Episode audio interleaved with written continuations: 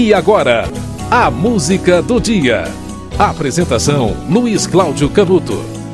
A primeira transmissão de rádio no Brasil ocorreu por ocasião do centenário da independência do Brasil, no dia 7 de setembro de 1922. Aproveitou-se aquela oportunidade. O presidente era Epitácio Pessoa, estava com os reis da Bélgica, Alberto I e Isabel, e houve a abertura da exposição do centenário no Rio de Janeiro. O discurso de abertura de Epitácio Pessoa foi transmitido por receptores instalados em Petrópolis, Niterói e São Paulo. Uma, uma antena instalada no alto do Morro do Corcovado.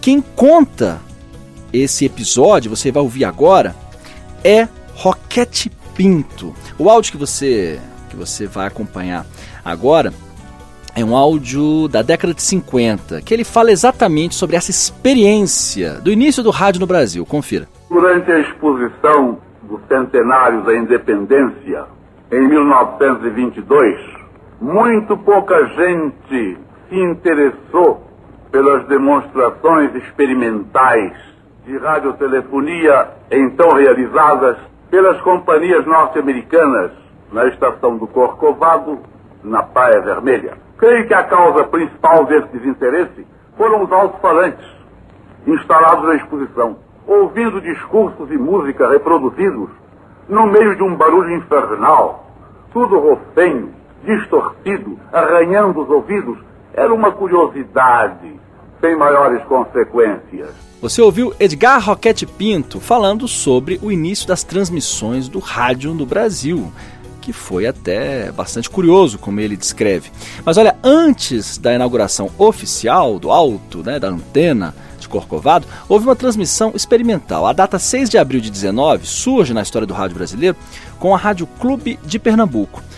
Há quem considere a primeira emissora de rádio do Brasil, apesar da data oficial do dia 6 de setembro de 22. Você vai acompanhar agora um segundo áudio histórico.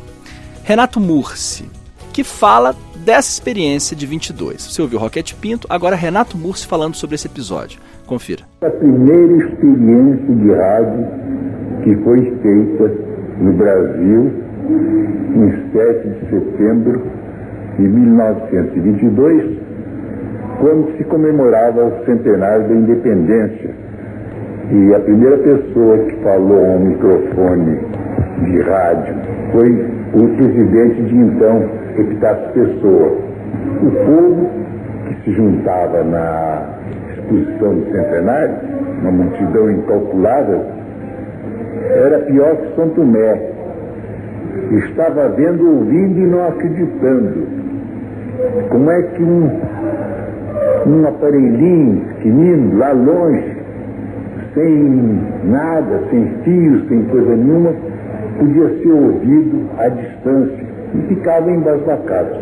Pois é, esse foi o começo do rádio no Brasil, Rádio Sociedade do Rio de Janeiro, fundada por Roquete Pinto, a emissora que foi doada ao governo em 36 e hoje tem o nome de Rádio MEC. Um nome a ser citado também na história do rádio é de um padre chamado Landel. Roberto Landel de Moura, um padre que além de tudo era cientista. Ele é considerado o inventor brasileiro do rádio.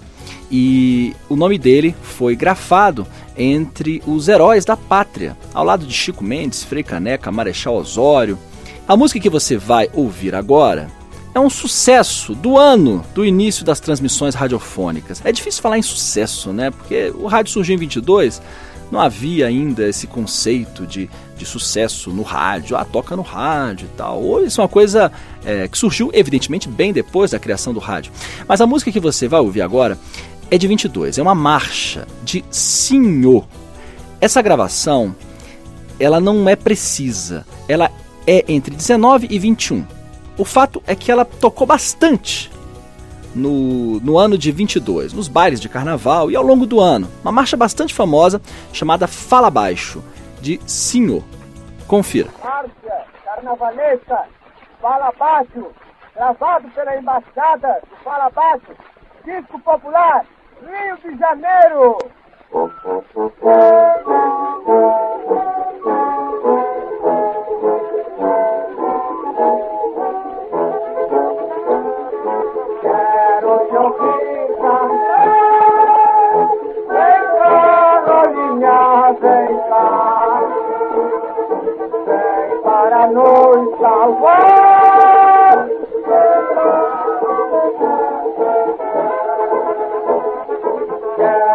de oír cantar.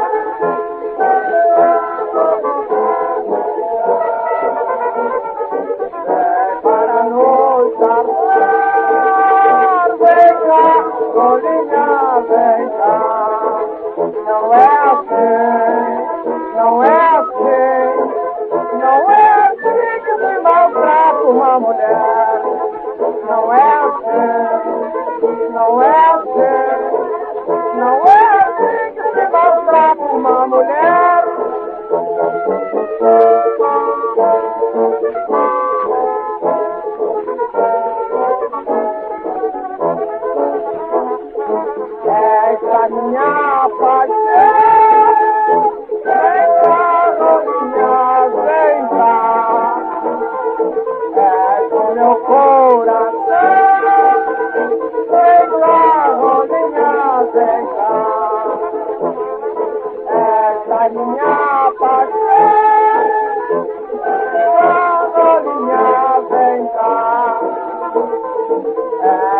meu coração.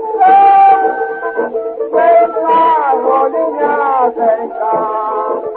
Não é assim, não é assim, não é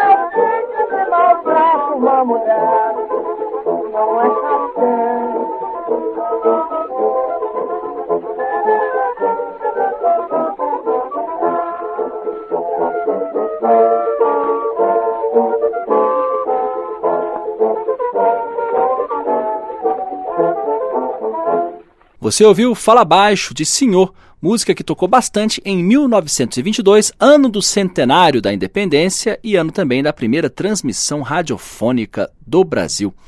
Antes da música do dia, você ouviu dois depoimentos, de Roquete Pinto e de Renato Mursi. Faltou falar quem é Renato Mursi. Olha, Roquete Pinto, em 23, resolveu montar uma rádio. E Renato Mursi foi uma das pessoas que juntaram é, contribuintes para manter a Rádio Clube, que depois virou a Rádio Sociedade. E essa rádio sobrevivia com doações e associados e tal. Em 1930, Renato Mursi criou a Rádio Nacional, a PRE 8, atualmente CBN, do Rio de Janeiro. Olha só. E ele era ator, né, e fazia radionovelas e com vários e participou de vários programas de rádio. Entre eles, o programa Piadas do Manduca, que ficou no ar por 20 anos e tinha no elenco o Renato Mursi, que fazia o papel do Dr. Leão, Brandão Filho, olha só, Brandão Filho que fez, é, encerrou a carreira fazendo escolinha do professor Raimundo, olha só, há pouco, há pouco tempo, né, há poucos anos, melhor dizendo. Castro Barbosa e Lauro Borges, início do rádio brasileiro. Portanto, Roquete Pinto e Renato Mursi, com depoimentos que você ouviu antes da música do dia, personagens importantíssimos do início do rádio no Brasil. Olha, o Brasil tem cerca de 9 mil rádios. Dessas, cerca de 4 mil são comunitárias. A música do dia volta amanhã.